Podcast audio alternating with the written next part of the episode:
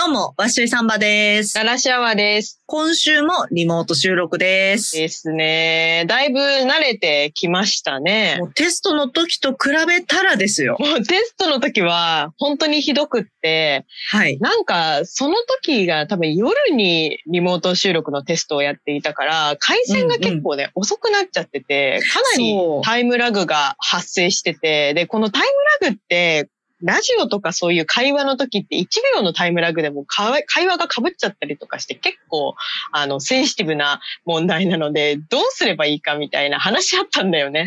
そう、めっちゃ悩んだよね、あれ。で、あの考えついたのが、あの、うん、手信号っていう。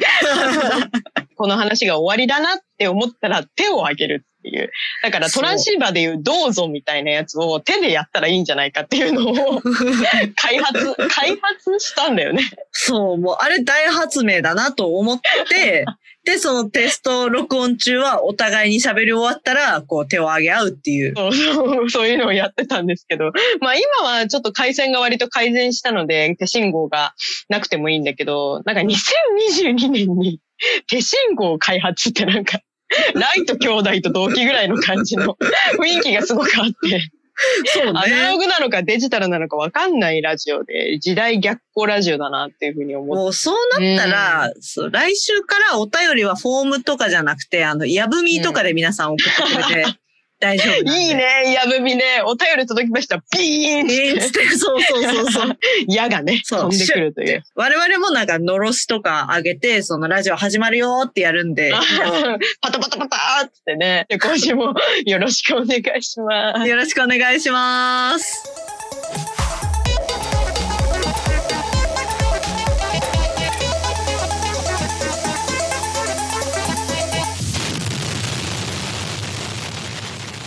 ボディメンレディオ。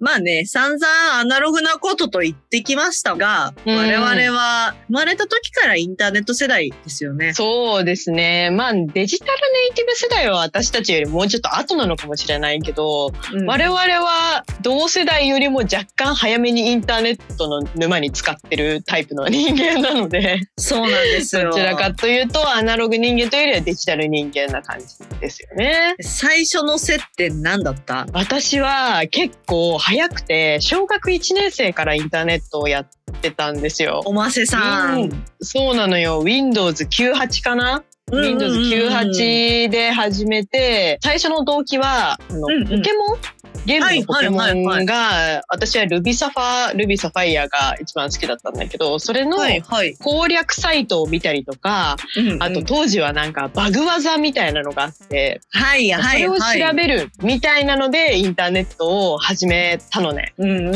うん、で、あの、最初はそれこそ本当にポケモン系の同人サイトというか、ランキングサイトって昔あって。懐かしい、あったわ。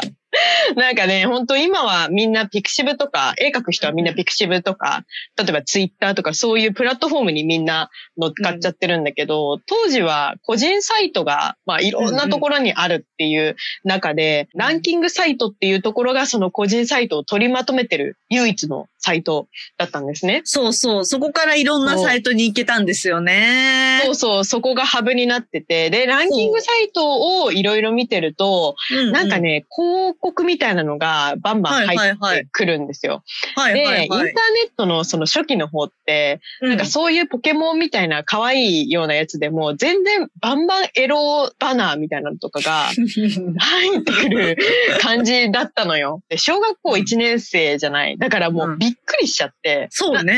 何このお姉さんたちが大変なことになってるみたいな。で、エロい画像とかってもう衝撃すぎて、うんうんうん、なんか知らない世界だから見たいって思っちゃったのね。ああ、好奇心がね。知的好奇心がすごいから、小学校なんて。うわあ、なんだこの世界って言ったら、ポチってなんかクリックしたりとかして。はいはいはいはい、大体そういうバナーとかの先って怪しいサイトだから、うん、なんかバナーをクリックしただけでご登録ありがとうございましたみたいな。あったー。あと、あと何十時間までに振り込まないとやばいですみたいな、うん、なんかこう、うん、画面がバーンって出てきて、それが消えないみたいな。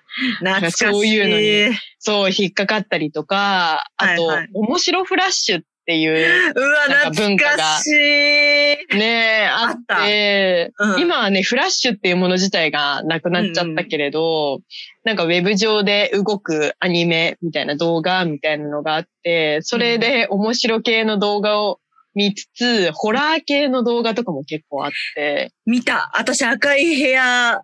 めっちゃ好きだった。赤い部屋っていうね、超有名なホラー系のフラッシュがあったりとかするんだけど、なんかそういうのも私、ホラーもやっぱ知的好奇心が旺盛だから、はいはいはい、もっと怖いものみたい、みたいな感じで加速しちゃって、うん、なんか激ヤバななんかホラーサイトみたいなところ行くと、うん、すごい海外の、うん、ほんと無修正のグロ画像みたいなのがバンバン出てくるサイトみたいなのに行っちゃって、うわーみたいになったりとかして、だから小学校いちねん生からよねんぐらいぐらいの時にもうすでにエログロ体制がつくっていう凄まじい凄まじい経験をしてて、だからなんか今本当にどんなエログロ画像を見ても何も感じない体になってしまったみたいになってる良かったのか悪かったのかっていう思い出がありますね。いや、私もちょうどその時期あの、うん、フラッシュ倉庫とか見たり、あとお絵かき掲示板に入り浸ってましたね、うん、お絵かき掲示板懐かしい。おエビね、おエビ入り浸って毎日絵投稿してみたいなことをしてて、小よんの時に親にペンタブ買ってっておねだりして、うわ、同じ同じ小学校よねんだよな小学校よねんペンタブ買いがちよなこれってご次元あるあるじゃないですか。これご次元あるある、完全に小よんペンタブ買いがちね。今はね多分 iPad だもんねきっと ね, ねとか液タブとかね、うんねえ、もう液タブなんて当時はさ、すごい高価なものだったから買えなかったから、うん、まず板タブだよね。よんせんえん、そうそう、よんせんごせんえんの板タブをね、ワコムのね。ワコムのね。そうそうそう。で、まあそんな感じで、そのインターネットお絵かき街道を爆走していくのと同時に、ちょっと、うん、その、小ろくから中いちの切り替わりくらいで、まあ、見事にオタクになってしまうんですよ。うん、そりゃそうよね。本当にオタクになってなかったら、ここにいないから、二人出会ってないからね。うん、そうそうそうそうそう、うん。当時のあるあるだと思うんだけど、本屋さんのさ、あの漫画コーナーの上の方に見たことない絵柄のなんかジャンプの分厚い本が売ってたりしませんでした？普通の本屋さんの上にってこと？アンソロジーとかってこと？そうです。なるほどね。あったな。なんか普通に本屋さんに同人作品が集まってるアンソロジーっていう本があった気がする。うちの地元だとさ、なんかその普通に、なんかそのジャンプのアンソロが、そのジャンプの漫画棚の上にあってさ。すごい罪深いね。あれ？私この漫画前回持ってるのに見たことない絵柄の本があるぞって思って。やばいやばい。あれって結構こうファンタスティックワオな感じじゃないですか。ちょっとね、ちょっとエッチだったりね、するんですよね。そう、とか、本編で全然接点のないキャラ同士がなんかよくわかんないけど日常会話を繰り広げてて、な、なんだこれはって思って、こう、うん、友達の詳しいお姉ちゃんとかに聞くんですよ。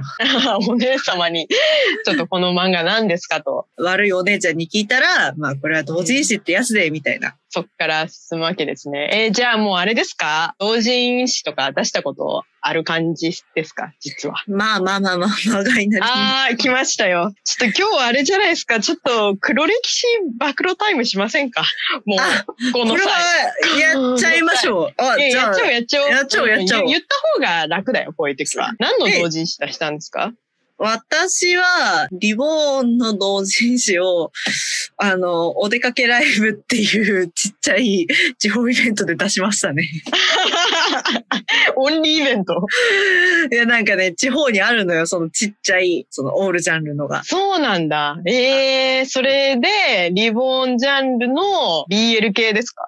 いや、えっとね、ギャグコピー本と B 線出しました。いいね。あ、そうなんだ。ちょっと都民マウントみたいになっちゃうんですけど、東京でイベント出るってなると、うん、なんかかなりその、大きいイベントになっちゃうんですよ。だから、確かにそうだよね。そう、中高生が出るってなると、若干遠征の費用は痛いけど、地方のそういうオールジャンルイベント行って出した方のがいいみたいな。ええー、それはちょっと全然考えなかった。私、ジャンルオンリーとか、なんかコミケとか、なんかそういう感じばっかりだったな、うん、まあその、悪いお姉ちゃんから同人誌の概念を教えてもらった瞬間に、私は全てを理解してしまったんですよ。勘のいいガキですね。勘のいいガキ、好かれるタイプのね。うん、そう。で、それで、そこから自分でも作ろうって思って、まあ当時は携帯サイトが一番手軽に作れたじゃないですか。でも私、その時、携帯持ってなくて、ピーシー 閲覧ほとんどだったんですよ。だから、その、ピーシー から見る携帯サイトって、ちょっとなんか、やぼったいなと思って。確かにそうね。あの、今みたいに、その、うん、メディアごとに、あの、うん、フレキシブルにウェブのサイトの構成が変わるみたいなことはもちろんなくって、携帯は携帯の朝日のまんまピーシー で出るみたいな感じだったもんね、当時ね。だから、ちょっとそこでその、同じジャンルのお姉さんたちが作ってるみたいな、かっこいい、その、ニカラムのサイトを作りたいと思って。はいはいはい、流行ったな、ニカラム。ニカラムっていうのは、左にメニューとかが、あって、で、右側に、例えば絵とか、そうそうそう。そういうメインのコンテンツがあるっていう、その二つのね、軸でこうやっていくレイアウトね。そうそうそう。あった、流行ったよね。あれやりたいと思って、どうすればいいんだから、うん、エイチティーエムエル と シーエスエス を学びました。我々世代のウェブ系の人たちってみんなそれ発信なんじゃないかって思うよね。多分、個人サイト作りたいから学び始めたみたいなのすごいありそう。私、ヤフージオシティーズで初めてニカラムの表示できた時にちょっと感動したもん。ヤフージオシティーズ懐かしい。懐かしいなぁ。なんかね、私はそれで言うと、うん、はいはいはい。ジャンルは違うんだけど、私はデスノートが大好きで、はいはいはい、はい。デスノートの、私今でもそうなんだけど、うん、一生 L が好きなのね。デスノートの L に出会ったのが、小学校ご、ろくねんで、おー、また、そういう時期だ。そう。そういう時期なんだけど、本当に今はなんというか L って別にキャラクターとしてなんか好きだなーって思ってるんだけど、小学校ご、ろくねんの時はもうその世界に没頭してるというか、もうその世界に入りたいと、デスノートの世界に入りたいみたいな気持ちになっちゃって、L ってあの、ワイニーズハウスっていう孤児院出身のキャラクターなんですよ。はい。で、そのワイニーズハウスっていう孤児院は、世界中で天才的な能力を持ってる孤児たちが集まって、すごい英才教育をして、まあ、エルみたいな世界的な探偵だったり、まあ、世界的な、まあ、いろんなアーティストになったりみたいな出身校みたいなところから出てくるキャラクターなんですけど、私はもう小学校の時に、もうそこに入りたいみたいな。ワイニーズハウスワイニーズハウスに入って L に出会いたいみたいな。うん、最初からだ。そこまで、はい、そこまでなんかもう進ん、進んじゃったの、妄想が。で、進みすぎて、はいはいうん、夢小説ってわかりますか？わかりますよ。あの、名前を入力すると、その任意のキャラクターと一緒に、まるでこう、ラブラブできるような小説が読めるあれですよね。で、私もワイニーズハウスで L に出会って、で, で、そっから大人になるまでみたいなのを書きたい、うん。長編だ。めっちゃ長編だ。はいはいはい、はい。そう、結構長編。で、それをなんかやりたいと思ったから、もう L の夢小説サイトを作ろうって思ってから、やっぱり エイチティーエムエル とか シーエスエス とか JavaScript とか、いろいろなんだろう、結構小難しいことをしないと、サイトがなんか解説されないっていうことが分かって、うん、小学高校で一回なんか挫折したんだけど、中学校でもう一回チャレンジしたりとかっていうことがすごいあったんで、やっぱりなんかいいよね。そういう二次創作で勉強したよね。そういうのを。その エフティーピー 転送ができるのは忍者ツールズのおかげ。あったなぁ。二人とも、やっぱジャンプにもう足向けて寝られないっすね。今の自分らがここでこうやって話せてるのは、そのオタクサイトを作ったおかげっていう。本当にそうですね。でもなんかその後結構すぐに、そのにせんはちねんくらいにピクシブが台頭してきたじゃないですか。最初は絵だけだったのが、あの、小説機能とかも追加されるようになって。そうそうそう。こう街の商店街がイオンにこう全部持ってかれてってしまうっていう。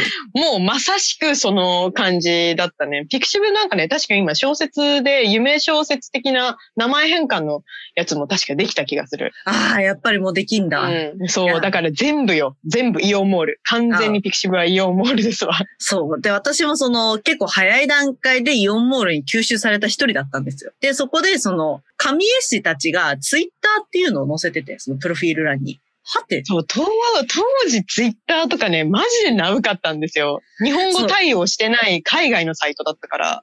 で、なんかツイッターとはと思って、まあ軽く調べて、あ、なんかそのブログのちっちゃい版か、みたいなので、まあ神絵師と絡みたいし、絵見たいし、ちょっとやるか、つって始めたんですよ。ほんとトレンドの最先端を言ってました、バッチョちゃんは、ね。それを見て私も始めたもん。